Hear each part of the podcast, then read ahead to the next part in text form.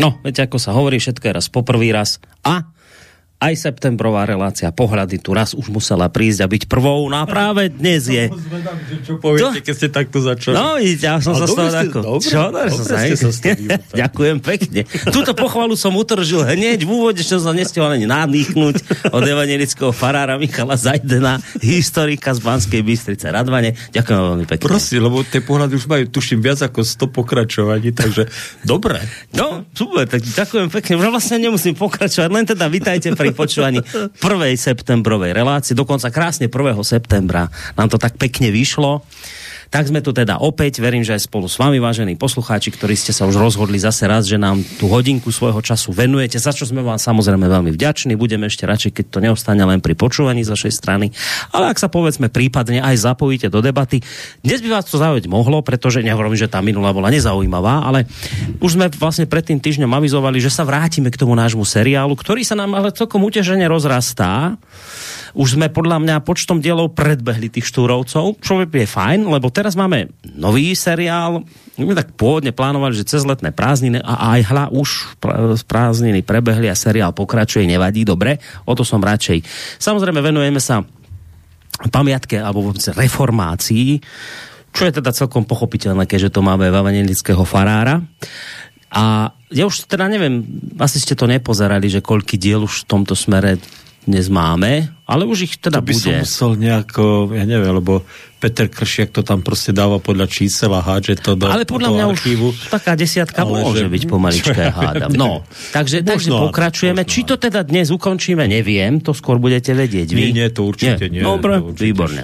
Ešte pár dielov si dáme. Čo ale sa musím hneď priznať, že teda v tejto chvíli naozaj neviem, kde sme končili vtedy. Pred, lebo my sme mali aj čak aj tie letné prázdniny, boli Áno, trošku sme áno. dovolenky, tak sme z toho V celého mesiac vypadli. sme, mesiac sme sa tomu nevenovali. No, tak po mesiaci- Myslím, že ten 1. augustový štvrtok sme mali posledný krát, čo sme sa venovali teda priamo tejto téme, akoby tým de- dejinám našej cirkvi na Slovensku. A končili sme s 20. alebo 30. oktobrom 1918. To, bol, to je teda e, historický dátum, kedy sa e, tí naši slovenskí dejatelia vteda, alebo tá naša politická verchuška slovenská, dobrovoľne v Martinskej deklarácii prihlásila k Československej republike a teda k tomu, že jednoducho vystúpili zo zväzku Uhorského kráľovstva, čo bol epochálny čin, samozrejme v dejinách nášho národa. Podľa mňa je to jeden z najdôležitejších dátumov v histórii nášho národa. No a tak skúsime si teda, uh, skúsime si niečo povedať, ako to vyzeralo za tej prvej Československej republiky, prípadne uvidíme, či sa posunieme aj do, tej, uh, do toho vojnového obdobia. Mm. Uh, počas druhej svetovej vojny neviem, ako sa to, uh, ako, ako sa Ako Zaraz- nám to vyjde časom, Ako jasné. nám to vyjde. Dobre, viete čo, ale to je zaujímavé, lebo, lebo ono toto obdobie samozrejme je známe, však ľudia, ktorí sledujú históriu, to vedia, toto obdobie 1918, vznik Československa, tak, ale naozaj, že keď by ste sa tak zamysleli nad tým, že, že nejakú cirkevnú históriu z tohto obdobia a ešte, ešte špeciálne, že evanelickú cirkevnú históriu z tohto obdobia, no naozaj o tom podľa mňa ani nejak čas, často nehovorí, že to je také zahalené takým nejakým No či už tak, nezáujmom, ja tajomstvom, neviem, ale že tak- to je zaujímavé pozrieť sa na toto obdobie z hľadiska církevnej histórie. Viete, že to je Alebo zaujímavé. ako hľadeli na tie veci aj ľudia z církvy, viete, v našej mm. evangelickej církvi. Mm. To je, to je naozaj... Uh, treba povedať, že v tej dobe evangelici a hlavne teda uh, to duchovenstvo evangelické uh, zohrávalo naozaj malo nezanedbateľnú úlohu, teda pri tom rozchode alebo odchode teda z toho zväzku z Uhorska, z Uhorského kráľovstva. Mali sme teda tej maďarizácie plné zuby, už viete. A poviem taký, taký, taký zaujímavý príbeh, ktorý je, ktorý tak ako možno, že trošku pomôže ilustrovať, akú neuveriteľnú eufóriu a radosť mali ľudia uh, povedomí Slováci, teda hovorím o povedomých Slovákov, ktorí cítili sa, ktorí proste nepo, nespochybniteľne boli Slováci a ktorí kvôli tomu si naozaj boli odstrkovaní, odtiskovaní a častokrát aj prenasledovaní. Akú akú eufóriu prežívali. Tak e, jeden evangelický farár v krajnom volal sa Michal Bodický, niekedy v novembri 1918 cestoval do Bratislavy vlakom z Nového mesta, tá, vlak, tá trať už existovala a prišiel do Trnavy, e, teda vlak prišiel do Trnavy na stanicu a ten spriev, teda ten e, výpravca kričal, že naď sombat, naď sombat, po, e, teda 20 rokov Trnava bola e, v Uhorsku teda známa pod názvom e, Naď sombat, čiže Veľká sobota, maďarské označenie pre Trnavu. Hmm. A že z vlaku vyskočil nejaký legionár, prišiel k tomu výpravcovi a dal mu dve, akože, teda struhol mu dve, akože po papuli a mu hovorí, Nadsombat už neexistuje sme v Trnave. To si zapamätaj na celý život. a hovoril, tak ako farár som v prvom momente samozrejme odsúdil násilie, ale tá radosť z toho, že prechádzam cez Trnavu a, a nie cez Nadsombat, tá bola neopísateľná. Uh, viete, to, uh, to je proste, keď zrazu ste niekde zavretí a vás pustia a zrazu to, o čom ste si aj nedoka- ani netrúfli snívať, sa stane realitou tak e, to muselo byť úžasné. Takže tie prvé týždne boli naozaj e, a prvé mesiace boli úžasné v tomto smere. Aj keď ten zápas o Slovensko bol samozrejme ešte, ešte pretrvával nejaký čas a vôbec to nebolo také jednoduché, pretože e, síce toho 30. oktobra vznikla teda tá Martinská deklarácia, mm. ustanovila sa Slovenská národná rada, ktorú teda predstavovali hlavne evangelickí a katolickí duchovní, ale samozrejme aj predstavitelia teda in, eh, spoločenského života, aj iní predstavitelia, ale tých uh, duchovných tam bolo, bolo teda, určite ich bola väčšina, mm-hmm. ale tá budapeštianská vláda samozrejme sa nechcela vzdať Slovenska. Pre nich to bolo nepredstaviteľné. Proste, proste Slovensko, ako Felvídek, ako Horné Uhorsko, E, proste nikdy neexistovala hranica medzi Maďarskom a Slovenskom. Slovensko ako, ako, ako zemepisný pojem neexistoval, nikdy nebol proste. Nič také nebolo. Takže, takže ten zápas o Slovensko bol a bol e, veľmi krvavý a veľmi tvrdý, pretože, e, pretože v Maďarsku, teda v Budapešti, sa konštitovala tzv. Radová republika.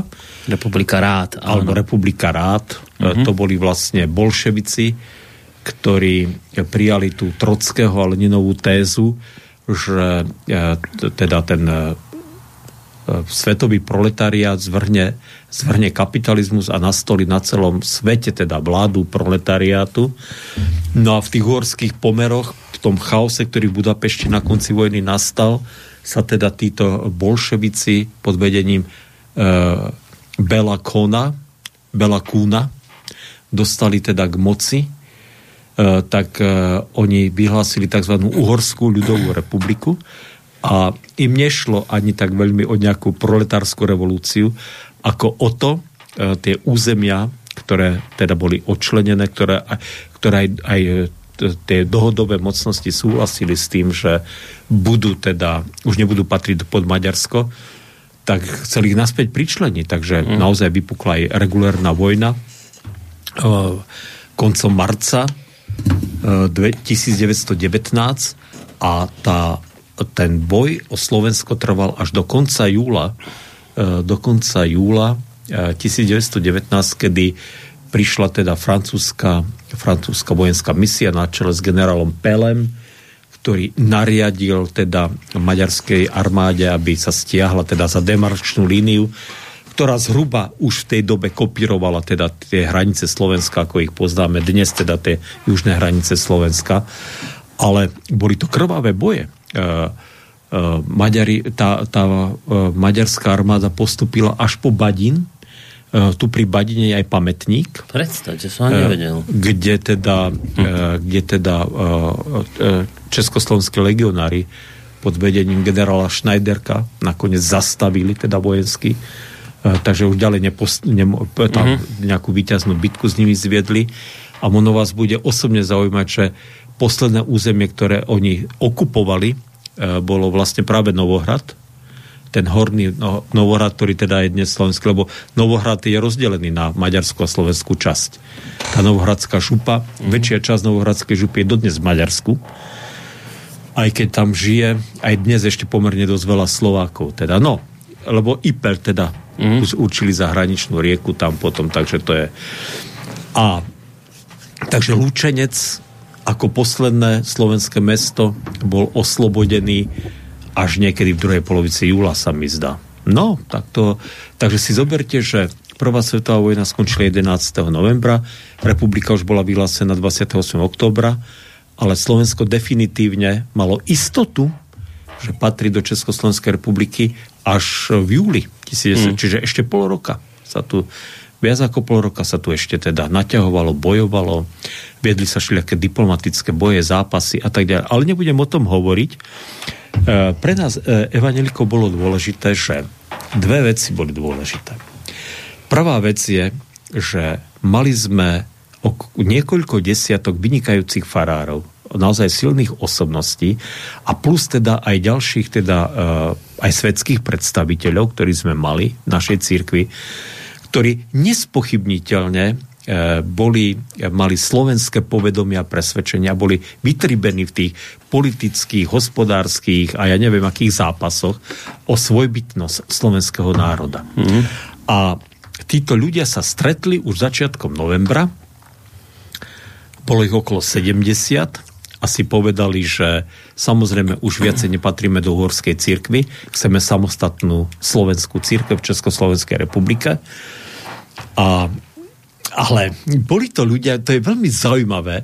Viete, keď dneska človek sleduje tie politické zápasy, ako títo naši dnešní politickí predstavitelia až na svetlé výnimky sú ne, nevzdelaní, uh-huh. sú nemožní uh-huh. a mhm. robia také fopa, ktoré proste no proste, ktoré je neuveriteľné. Uh-huh. Tí ľudia vedeli, že musí to byť právne 100% čisté.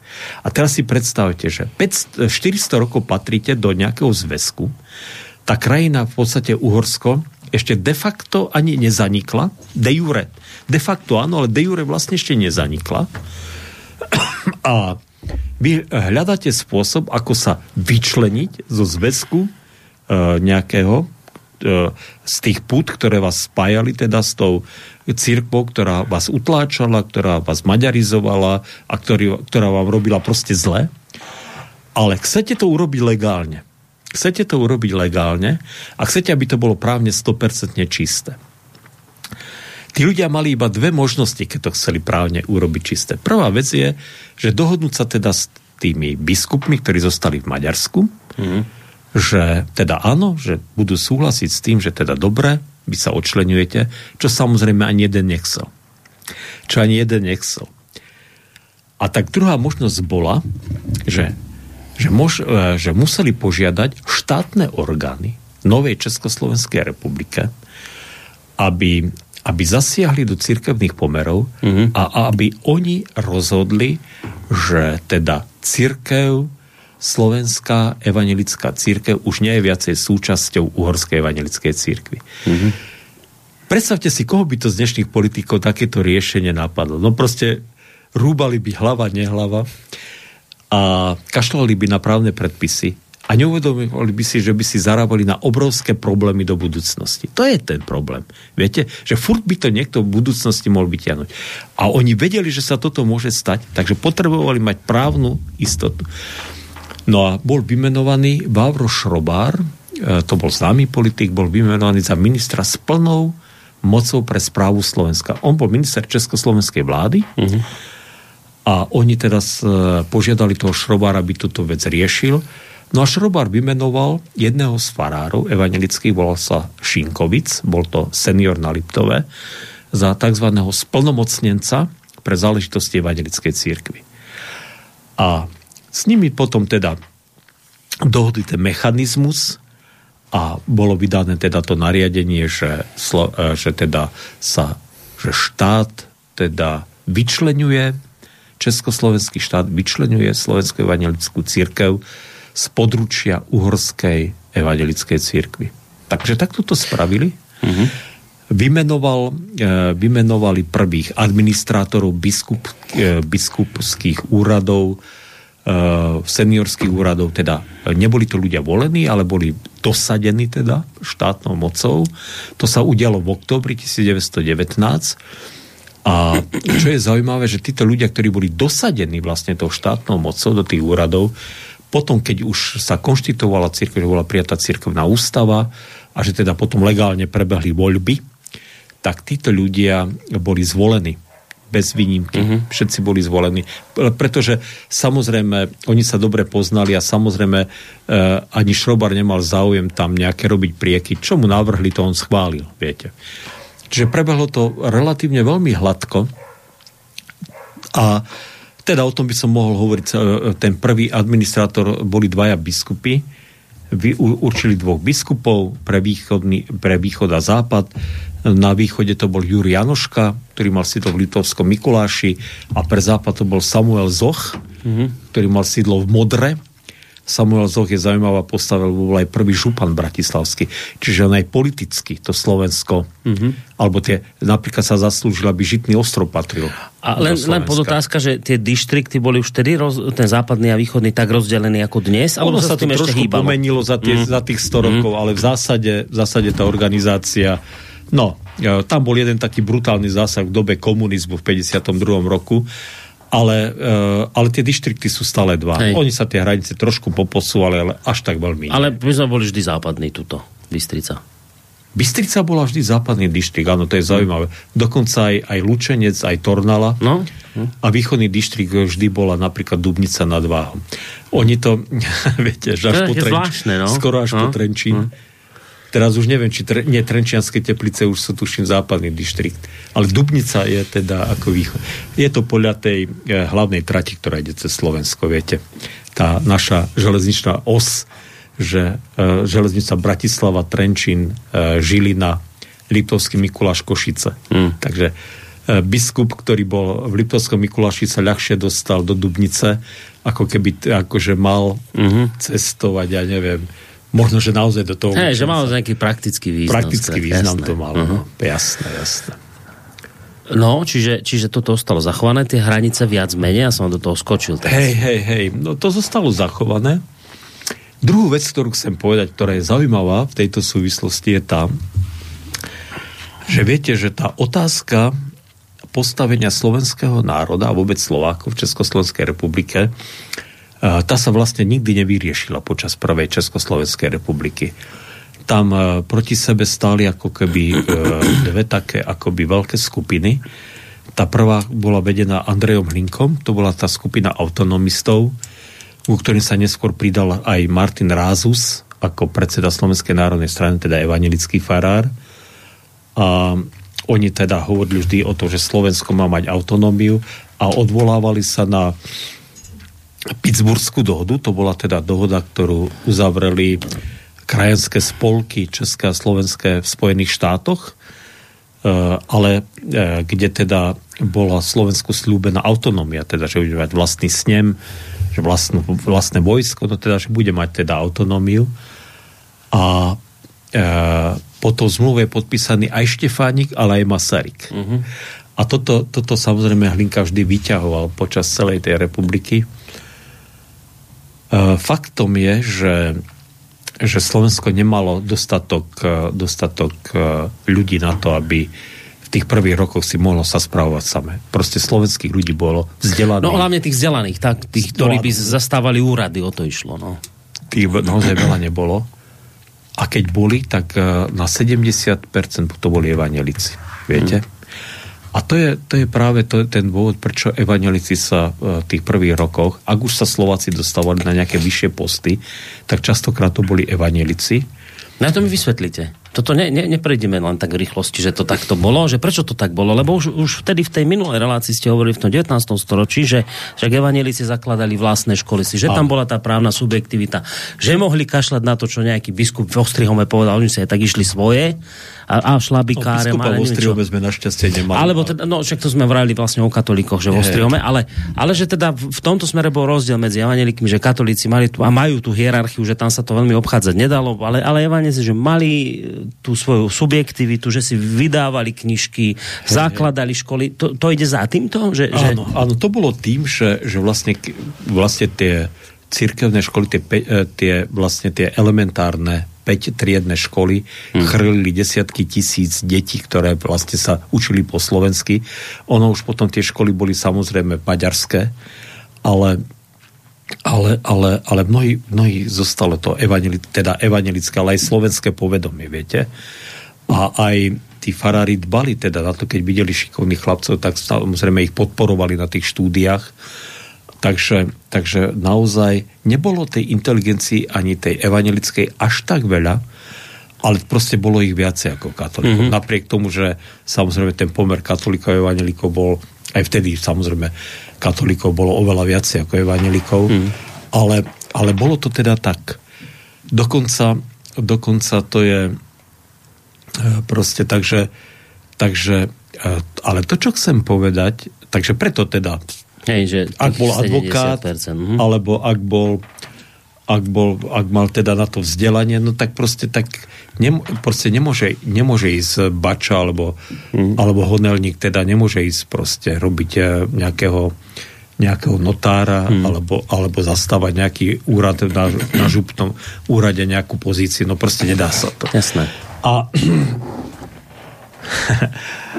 ale čo chcem povedať, že naozaj mnohí, e, väčšina evanelikov sa stotožnila s tou ideou čechoslovakizmu. Viete, to zase treba objektívne povedať. Ale e, dokonca samotný Štefánik hovoril, že sme e, jeden československý národ, ale on to myslel naozaj politicky, to mysleli tie evanelici. Teda hovorili o tom a uvedomovali si, že navodok musíme vystupovať jednotne, pretože Československá republika bola konglomerát všetkých možných národov a národností. E, keď si uvedomíte, že tu žilo e, okolo 3,5 milióna Nemcov. Nemcov bolo pri vzniku republiky viacej ako Slovákov. Uh-huh. Že tu žilo okolo 800 až 900 tisíc Maďarov, pretože aj podkarpatská Rus pripadla potom Československu že proste bolo tu okolo 250 až 300 tisíc Židov, ktorí nemali e, teda piastiahli k Maďarov a Nemcom v tej dobe, ako, ako teda, teda k Čechom alebo k Slovákom. Takže asi tretina obyvateľov Československa vlastne nechcela, a nechcela patriť do Československa, uh-huh. alebo nemala nejaký emocionálny vzťah k Československej Hej. republike. To naozaj, takže, takže tá potreba vystupovať jednotne ako návonok, to si evanelici proste uvedomovali. Ale eva, a evanelici totiž to, tá evangelická, e, tí evangelickí vzdelanci, oni nepotrebovali e, e, proste pestovať alebo, alebo vychovávať sa k slovenskému povedomiu zase na druhej strane. Oni už proste Slováci boli. Mm-hmm. Oni už to v tých tými školami prešli a pre nich byť Slovákom bolo úplne samozrejmosťou. A to sa týkalo desiatok tisíc ľudí na rozdiel od katolíkov, kde to národné povedomie dotvorené naozaj e, mnohokrát nebolo. Samozrejme bola tá úzka vrstva, okolo linku samozrejme boli, ale bolo ich menej proste. Takže katolickí, e, kat, e, katolíci na Slovensku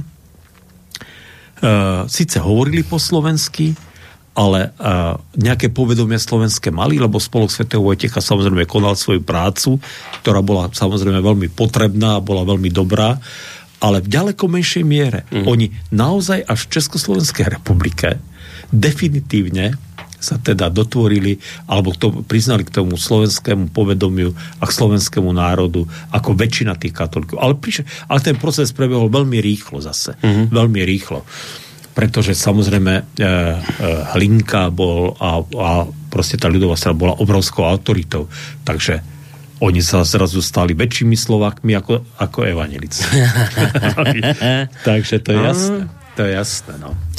Vďaka, ale vďaka Bohu, no. Aj keď to vyvolávalo napätia, ale samozrejme bolo to veľmi dôležité, pretože keby, keby, keby mali maďar, alebo maďaronské zmyšľanie, proste tí e, čelní predstavitelia katolic, katolického politického života, hmm. tak to je bola katastrofa, samozrejme. Hej.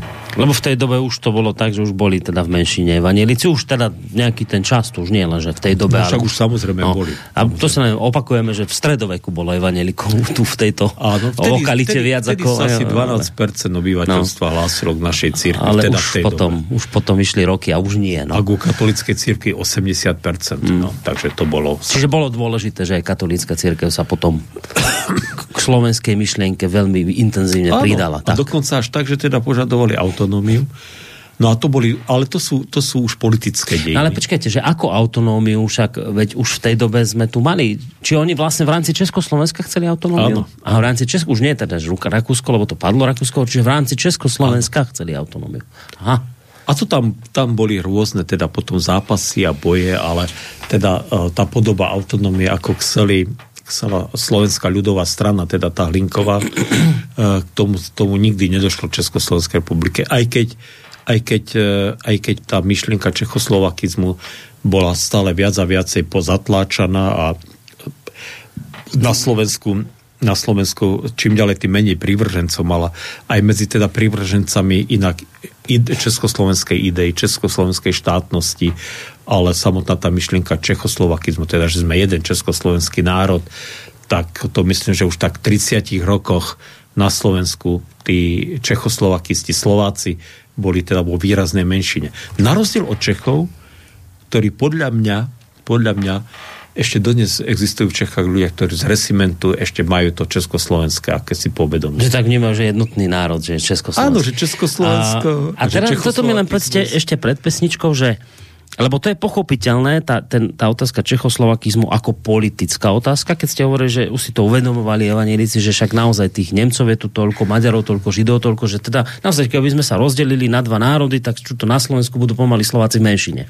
No, to Áno, teraz boli by sme pre- až tretí v poradí. No, až, až po no a teraz ale ten Hlinka to ako myslel, keď on bojoval za to autonómiu, on si toto ako keby neuvedomoval, že, že však ale tých Slovákov je tu teda málo? Však krátko zratých politikov bolo vždy dosť.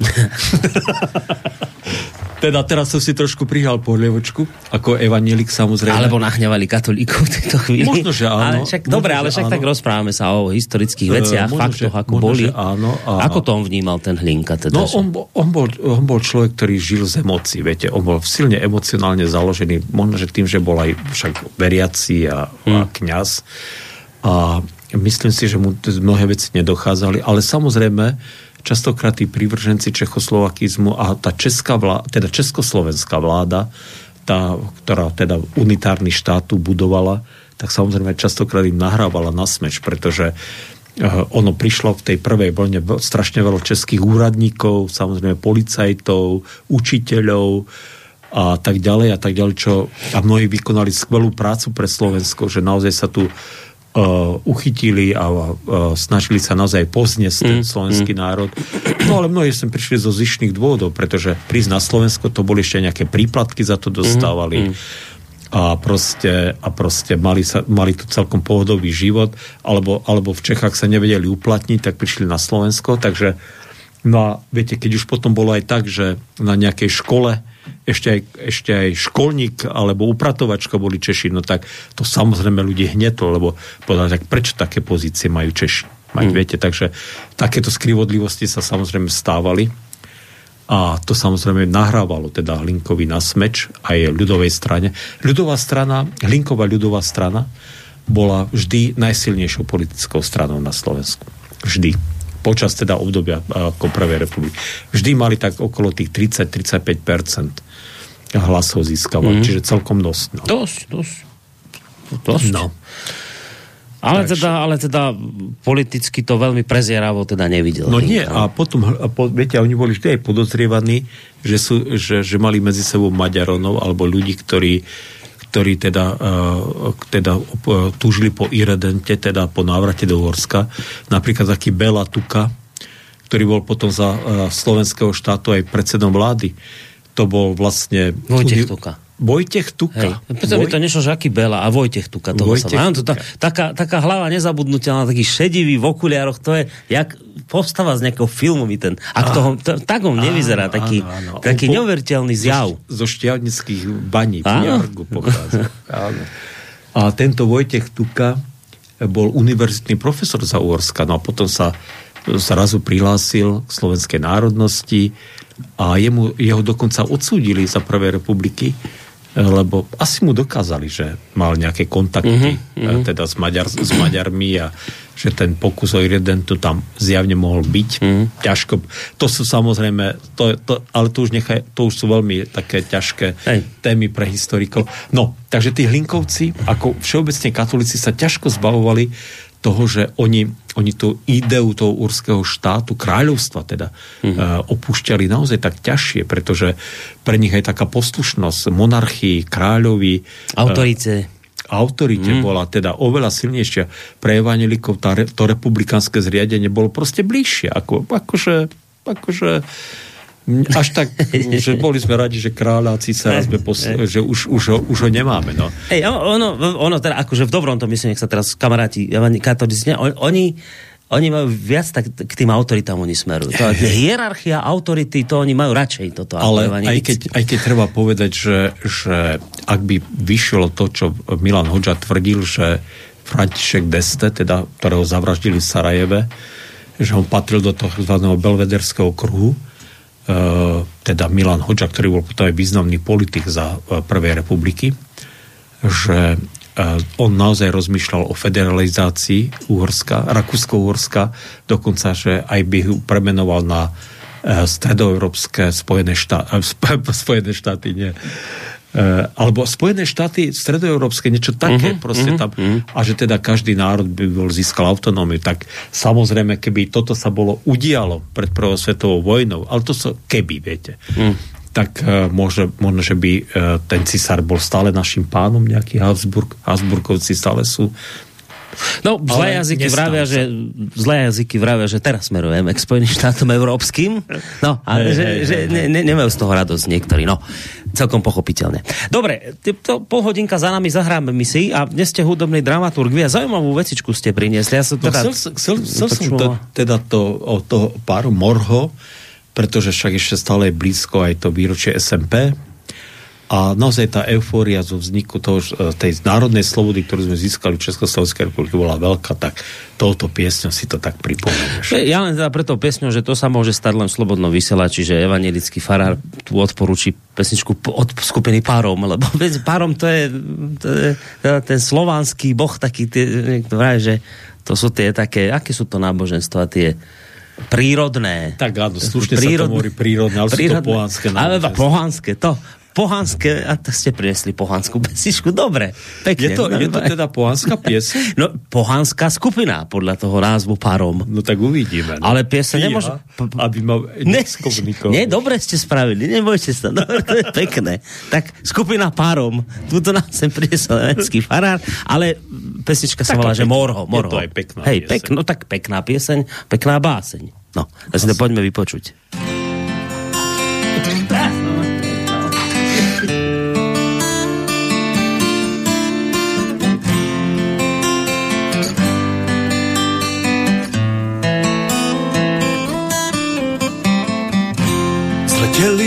Z Tatry ťahnú na Podolia. Ponad vysoké hory, ponad rovné polia. Preleteli cez Dunaj, cez tú šíru vodu. Sadli tam za pomedzím slovenského rodu.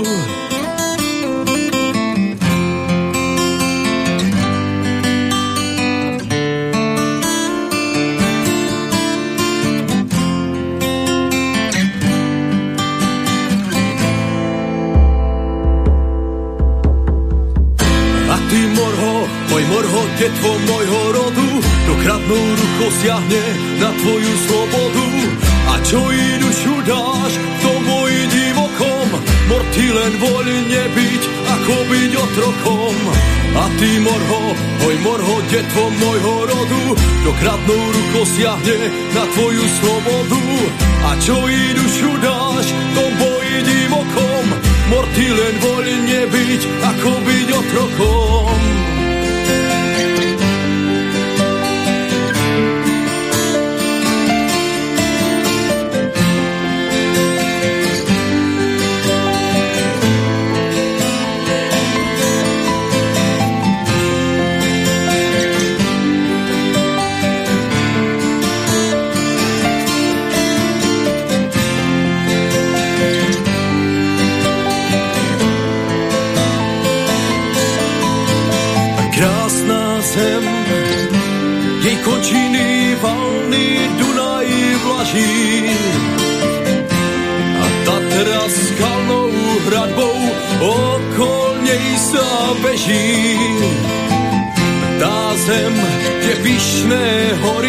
Hory,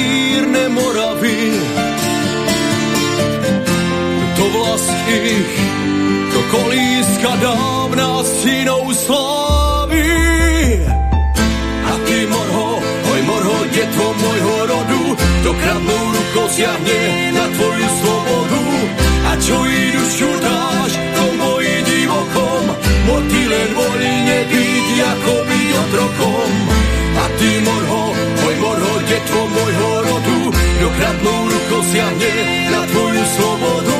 A čo i dušu dáš, to boji divokom, ty len voľne byť, ako byť otrokom.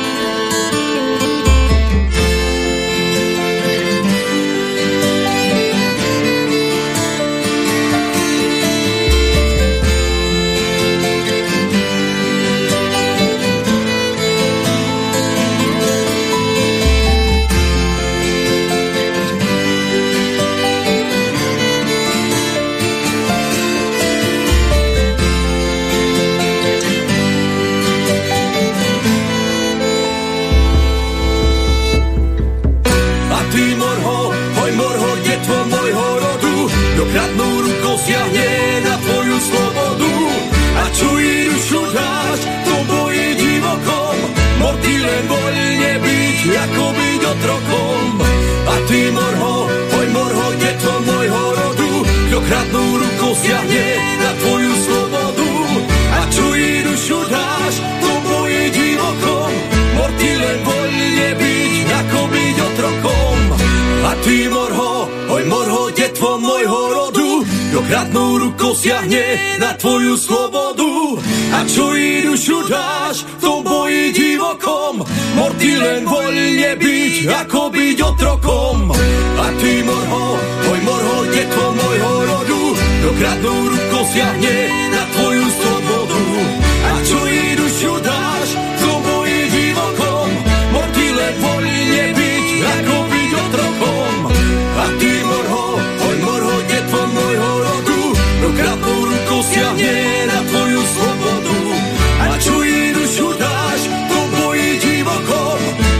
ty len voľne byť, ako byť otrokom.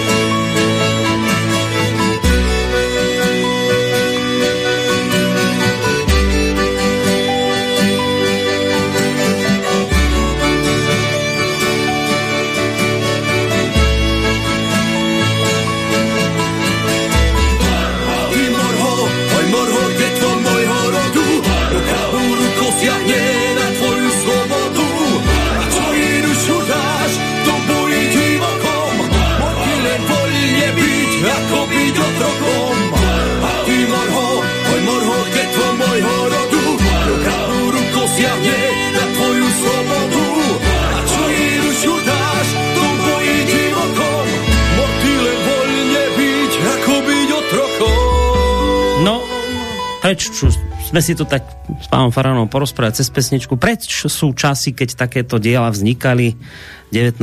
storočí samochalúbka.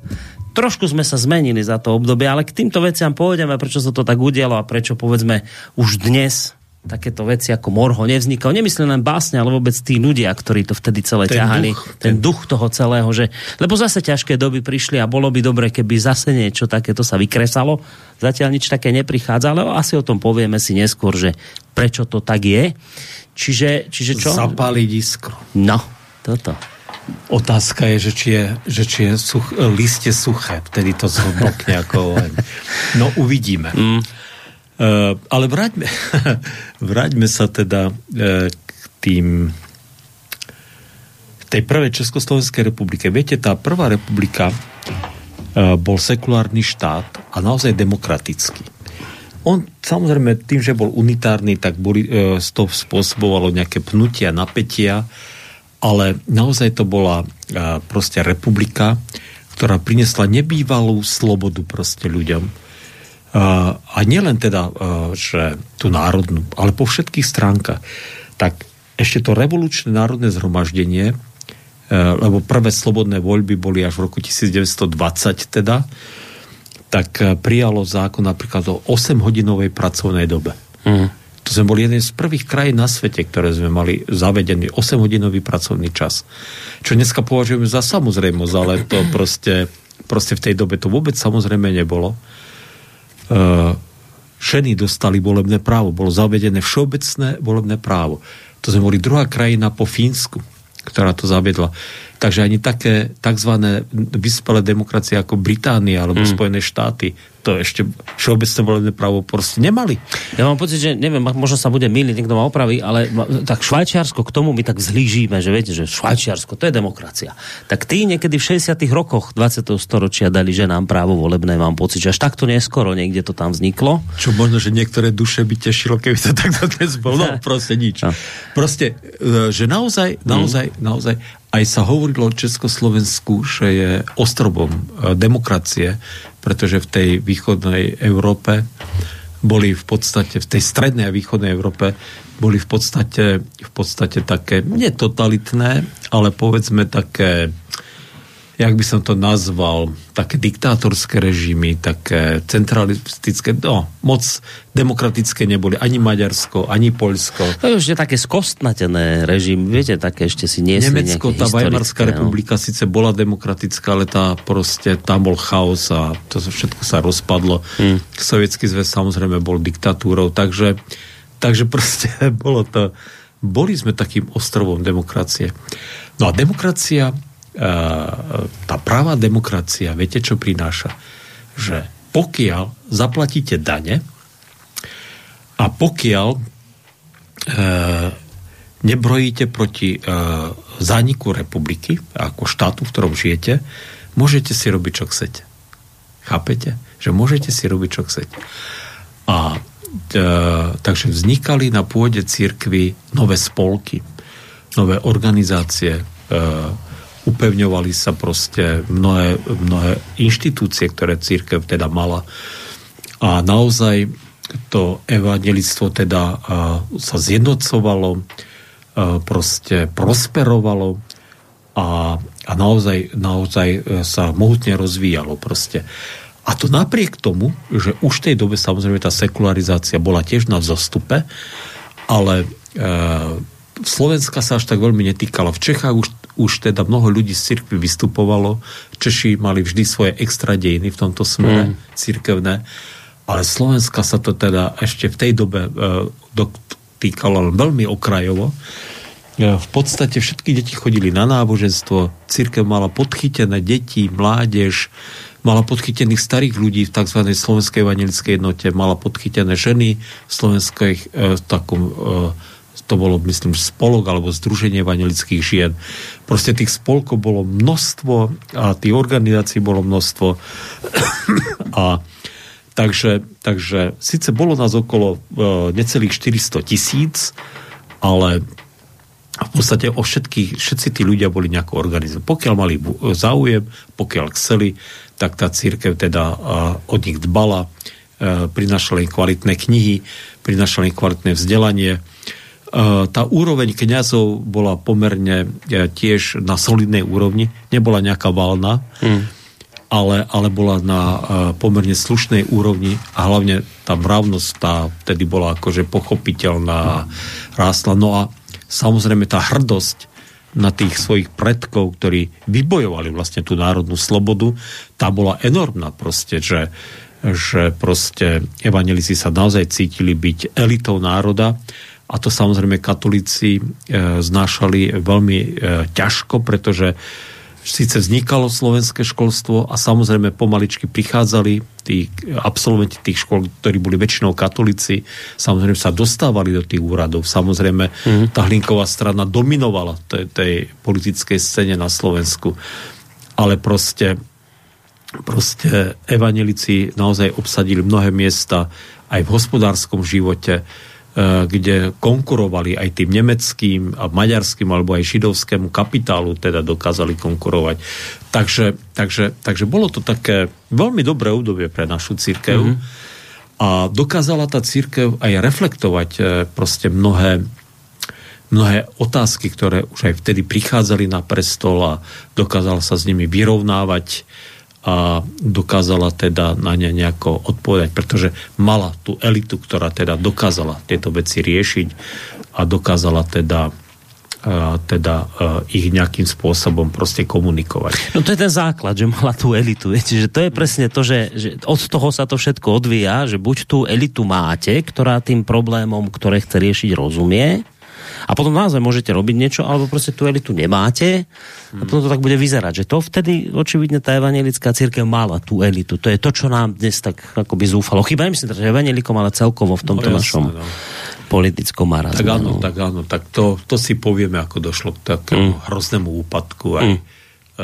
vzdelania, aj duchovná, proste aj v našej církvi to, tá, ten marazmus ducha, ten prišiel samozrejme, ale ten prišiel samozrejme až až po druhej, Neskôr iste, samozrejme. Po druhej svetovej vojne, no. Hm. A takže tá církev teda mala teda tieto svoje veci, ale na druhej strane naozaj tá církev postupne sa tak, jak by som to povedal, uh, viete, církev má vždy problém sa otvoriť viacej ešte, no. My sme samozrejme náboženská organizácia, ako je církev, tak samozrejme má jasne stanovené pravidlá, dogmy, podľa ktorých sa riadi, podľa ktorých žije. No a tá církev samozrejme sa toho nechcela vzdať. A tak sa vlastne e, začali diať také zaujímavé veci, že povedzme, že mnoho úspešných absolventov, ktorí vyrástli treba aj v tom Združení evangelickej mládeže, alebo e, v tom cirkevnom prostredí, začali sa cirkvi vzdialovať, pretože prišlo im, že tá církev je príliš nejako skosnatela uh-huh, uh-huh. a že, a že teda príliš málo reflektuje proste tie aktuálne problémy, ktoré tá, tá spoločnosť mala. A, a teda také výrazné osobnosti, a, ktoré tá církev vygenerovala, tak sa hlavne dostávali do takých dvoch prúdov. Prvý bol komunistický, že teda naozaj inklinovali ku komunistickej strane a druhý bol taký oni viac menej boli akoby pod tou agrárnou stranou, ale boli to takí, uh, takí ľudia, ktorí boli, čo ja viem, ako ich presne zadefinovať.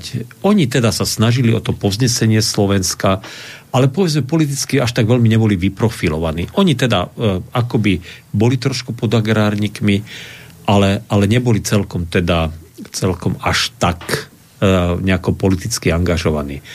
No a tá politická, e, tá elita, ktorá odchádzala teda ku komunistickej strane, aj keď v tej dobe zostávali členmi církvy, uh-huh. čo komunisti vtedy tak nejako tolerovali. Ešte s tým nemali problém, hej? No museli to tolerovať, pretože, uh-huh. pretože keby to netolerovali, tak asi... No sa len rozbiehali ešte. Na Slovensku, Slovensku bolo naozaj v tomto smere regliodnostné. Tak budem vám menovať tie mená, ktoré poznáte. Vladimír Klementis, e, Daniel Okáli, Jan Poničan, viete, Laco Novomeský a, a, a ďalší, proste, proste ďalší a ďalší, ktorí sa naozaj vyšli z toho evangelického prostredia, ale silne formulova, formovali potom tú komunistickú intelektuálnu akože, akože vrstvu. Mm-hmm. Tí davisti, viete, to bol ten Daniel Okáli, ten Ant, Andrej No vidíte, už aj moje mňalovanie slúži. A, a teda ten Vlado Klementis. Viete, to boli, to boli naozaj e, e, evangel, z evangelického prostredia vyšli komunisti. No a potom boli, bola tá, tá omladina okolo Petra Zaďka, e, ktorí vlastne chceli chceli také akože pozniesť ten národ hospodársky. A, naozaj boli to ľudia, ktorí vyštudovali. Peter Zaďko bol prvý doktor ekonomie, ktorý bol Slovák a zohral potom hlavne počas slovenskej, slovenského štátu veľmi významnú úlohu ako národohospodár. Mm. No a títo samozrejme prinašali nové, založili, založili národohospodársky ústav, a proste teda sa snažili teda prinašať aj kapitál, aj pozniesť to Slovensko po tej hospodárskej, ale aj kultúrnej teda akože stránke. No a tretia vrstva, e, ale tá už nesúvisela s evanielikmi, boli katolická omladina samozrejme. Katolíci samozrejme ako ľudáci tiež mali, samozrejme tam vznikali nové mm-hmm. prúdy a nové cesty. Ale všimnite si, že dve krídla formovali evanelici, jedno katolíci. Hm. To je zaujímavé. Mm-hmm. Aj keď tí komunisti samozrejme sa už tej cirkvi až tak veľmi možno, že nehlásili. No a e, samozrejme e, vygenerovali sa aj také dva, by som povedal, dos, pomerne dosť silné politické osobnosti. Ono, že by niekto vedel menovať aj viacej, ale ja by som menoval teda Milana Hodžu, ktorý bol teda predstaviteľ agrárnej strany a naozaj sa dostal tej Československej republike postupne sa vyprofiloval až na špicu. V roku 35 až 38 bol ministerským predsedom Československej vlády, myslím 10. v poradí, alebo 11. E, teda v podstate predposledným, lebo hmm. on tesne pred Mnichovom potom abdikoval a bol dokonca za, za asi 4 dní aj zastupujúcim prezidentom hmm. Československa. Keď sa, keď sa Masaryk vzdal svojej funkcie a pokiaľ bol zvolený Beneš za prezidenta. Takže, no a druhý bol Martin Rázus. On bol aj evangelický farár, predseda Slovenskej národnej strany, e, silný zastanca slovenskej autonómie, takže to boli silné osobnosti, samozrejme, ktoré teda formovali aj ten politický život Prvej republiky a hlavne Milan Hoďa bol neprehľadnutelný las proste v tej československej politike. Ale boli aj e, sociálni demokrati, teda tí ľavicoví, nepriamo komunisti, ako bol Markovič, Derer, ktorí samozrejme tiež mali svoje a ktorí vždy v tej cirkvi, ale mali teda tie svoje korene a vždy sa k tej cirkvi vracali. Takže... A sociálna demokracia a komunisti to boli dve rozdielne strany, oni potom myslím cez SMP, či kedy sa, či počas druhej svetovej V roku 1921 to ľavicové krídlo sociálnej demokracie sa odčlenilo. Uh-huh. Od sociálnej demokracie vytvorili komunistickú stranu. Komunistická strana vznikla v roku 1921 na sneme v Ľubochni to je pri Ružomberku a nie tak ďaleko ani od Bystrice. Hmm.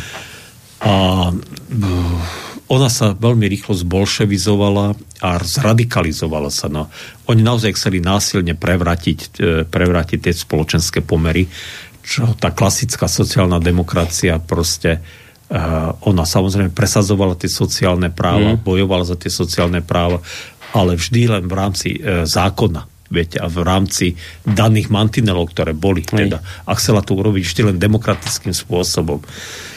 Takže... A potom sa zlúčili, nie? Cez uh, v povstaní, no? povstaní komunisti pohltili. Tak. To nebolo zlúčenie. Nie? To bolo... Tak sa to rád, že áno, v Bystrici áno. mali nejaký no, snem áno, v Národnom áno, dome. to vyzeralo ako ako zlúčenie, ale v podstate ich komunisti mm. potom pohltili. Ale to je už zase úplne iná ale to je história. Iná, to už, iná, trošku, iná už, už sme predbehli sme, no. Predbehli sme aj teraz sme ešte stále len v období prvej Československej republiky, teda pred hey, obdobím a to je, A to je, teda, to je teda také akože zaujímavé. Takže čo z toho vyplýval? Vidím, že už teda čas sa tak nejako kráti, takže asi k tej, k tej prvej Slovenskej republike a vojne sa dostaneme na budúce, mm-hmm. čo je možno, že aj dobré si nechať to ako samostatnú kapitolu. Nám, evanelikom, práva demokracie ide k duhu, viete? a môžeme sa baviť samozrejme o tých faktoroch, že prečo. Uh, myslím si, že ten taký, taký hlavný dôvod, taká hlavná príčina, no, je ich samozrejme viacej, ale možno, že tá pra, pra príčina je v tom, že, že nemáme celý bat. Toto?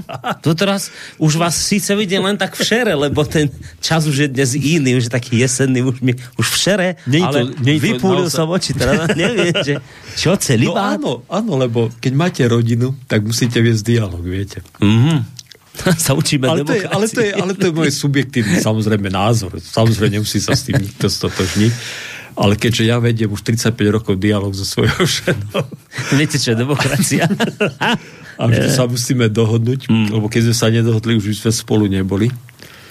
Takže myslím si, že tak nejako mám vnútorný taký pocit, že je to jedna z takých tých mm-hmm. základných prapríčín, teda, že na tá demokracia svedčí je možno, že práve toto. E, vždy aj v tom období povedzme to v 16., 17., 18. storočí vždy aj ten obyčajný poddaný mal čo, uh, predsa len, aj keď teda nebolo to, viete, to nebola tá práva demokracia, samozrejme, ale, ale, ale do tej voľby toho farára, kto tam bude farárom, učiteľom na tej dedine, tak aj tí sedliaci mohli predsa len si čosi povedať, mm-hmm. viete. Mm-hmm. A že sa ten ich hlas v zásade aj rešpektoval, viete. A že, a že to tak teda bolo, viete, že, že aj keď boli tí rôzni patroni a samozrejme tí zemepáni vždy teda akože mali e, proste samozrejme nejako väčšie právomoci a väčšie privilégia, mm-hmm. ale ten hlas ľudu sa nedal, pre, e, proste sa rešpektoval nejako. Mm-hmm. A, a neobchádzal sa. Neobchádzal sa proste. Takže to je, to viete, to je ten fundament, na ktorom to teda akože bolo postavené. A to sa teda v tej historickej pamäti evanelikov nejak prenáša, že toto to sa tak nejak dedí. Hej, že to, Podľa mňa to, normálny to evanelik, také... ktorý sa cíti byť evanelik, to má v génoch. To mm. ani neviete, že máte, ale to máte v sebe. Lebo viete prečo? Pretože, pretože doma sa tak komunikuje. Pretože, pretože uh, proste, uh, v tej dedine, keď je evanelická, sa tak nejako inak komunikuje. Viete, inak sa veci rieš. Ani neviete, v čom to je, ale je to tak proste, že sa mm. inak debatuje. Že aj ten Richtár, aj keď, e, alebo farár, alebo učiteľ, že síce sú autoritou, ale viete, že mu môžete povedať svoj názor, že nejako slobodnejšie mu ten svoj názor povie. Že to je proste bova. Mm. Že to proste aj, aj nemusíte vedieť, že prečo to tak je, ale je to preto, lebo ste, máte luteránske pozadie. A túto genetickú výbavu. A, túto geneti- a tým pádom je to v génoch, no však čo? ne. nejako sa mi to tak javí, no. Dobre. Nejako sa mi to tak javí, že to tak môže byť, samozrejme. Takže, takže, takže takto nejako, tak preto tá prvá Československá republika, aj keď, e, viete, tí evanelici postupne Uh, ustupovali z tých pozícií aj politických, aj tých hospodárskych, aj tých profesných nejakých, samozrejme ako pribudalo tej novej inteligencie, ktorá už bola odchovaná tými mm-hmm. československými školami, tak samozrejme tých bolo viacej katolíkov. Ale zase na druhej strane si treba povedať, že keďže boli tie školy sekulárne a demokratické, tak e, proste, e, a samozrejme žid, veľmi veľa židov samozrejme tiež študovalo samozrejme, pretože židia svoje deti tiež dávali do škôl, tak proste to neboli už školy, ktoré, kde, kde boli vychovaní nejakej náboženskej neznášanlivosti alebo fundamentalizmu, hmm. ale že, že proste tým ľuďom nevadilo, že sa stal nejaký katolík, častokrát, že je notár katolík, tak to ani neriešili, alebo žid, alebo luterán. Proste, že, ta, že ten slobodný duch a tá otvorená spoločnosť v tomto smere... Tá Taká Česko... iná otvorená ako tá dnešná, myslíme. To nie tá Sorošovská no, tak ono, Československo tiež malo svoje rezi, mm. všelijaké rezídia. Ale ešte Soroša asi nemalo vtedy s jeho otvorenou spoločnosťou. Viete, ten Open Society, čo teraz, čo teraz o novom máme, poriadku no. sa, O novom poriadku sa vtedy, vtedy hovorili iba blázni ako Hitler. Mm. A keď začal Hitler hovoriť o novom poriadku v Európe, Neue Ordnung, tak to inteligentným ľuďom vlasy dubkom stávali mm. a uvedomovali si hneď to riziko, že, že to je teda naozaj fanatika bláza. Takže no ale k týmto Hitlerovi nám asi už budeme smerovať ďalšie relácie najbližšej, predpokladám. Jasné. Tak Dobre. Dobre, už je čas. Je, je čas. Je čas sa pobrať, skončiť. už to aj zotmelo už, ne? Zotmelo sa. Hej. Zotmelo. Na budúci týždeň už podľa mňa po tme tu budeme sedieť. Už to už je tá jeseň nezad... nezadrža... tak teda no. dáme si ten slovenský štát a prvú Slovenskú republiku. Tak, tak, tak. Už ideme druhú. Zastoj Evanilikov v tomto štáte a, a v Slovenskom národnom povstaní, takže... Dobre, to Dobre. bude zaujímavé To už aj mnohí pamätníci žijú, čo budú toto počúvať. Ešte žijú pamätníci. Ešte žijú pamätníci tohto obdobia, ktorému Hej, pôjdeme na není, budúci ešte týždeň. žijú, no. Na budúci týždeň. Dobre, tak vám ďakujem veľmi pekne za dnešok. Evangelický farár Michal Zajden z Banskej Bystrice, Radovani sa s vami lúčia. Lúči, lúči, lúčia. Máte sa pekne do počutia. sa s vami rozlúčili, pán farár. Rozlúčim sa aj ja, ale nie nadlho, lebo dualog sa nám blíži hodinku. ako, ako si ešte predsa má v sebe tú autoritu voči farárovi, aspoň trochu. Áno. tak sa majú, pán Farár, držia sa a ja ešte teda budem vysielať, ale o hodinu relácia Dualog, samozrejme na aktuálne české témy. Zatiaľ všetko, majte sa pekne. Do počutia. Táto relácia vznikla za podpory dobrovoľných príspevkov našich poslucháčov. I ty sa k ním môžeš pridať. Viac informácií nájdeš na www.slobodnyvysielac.sk Ďakujeme.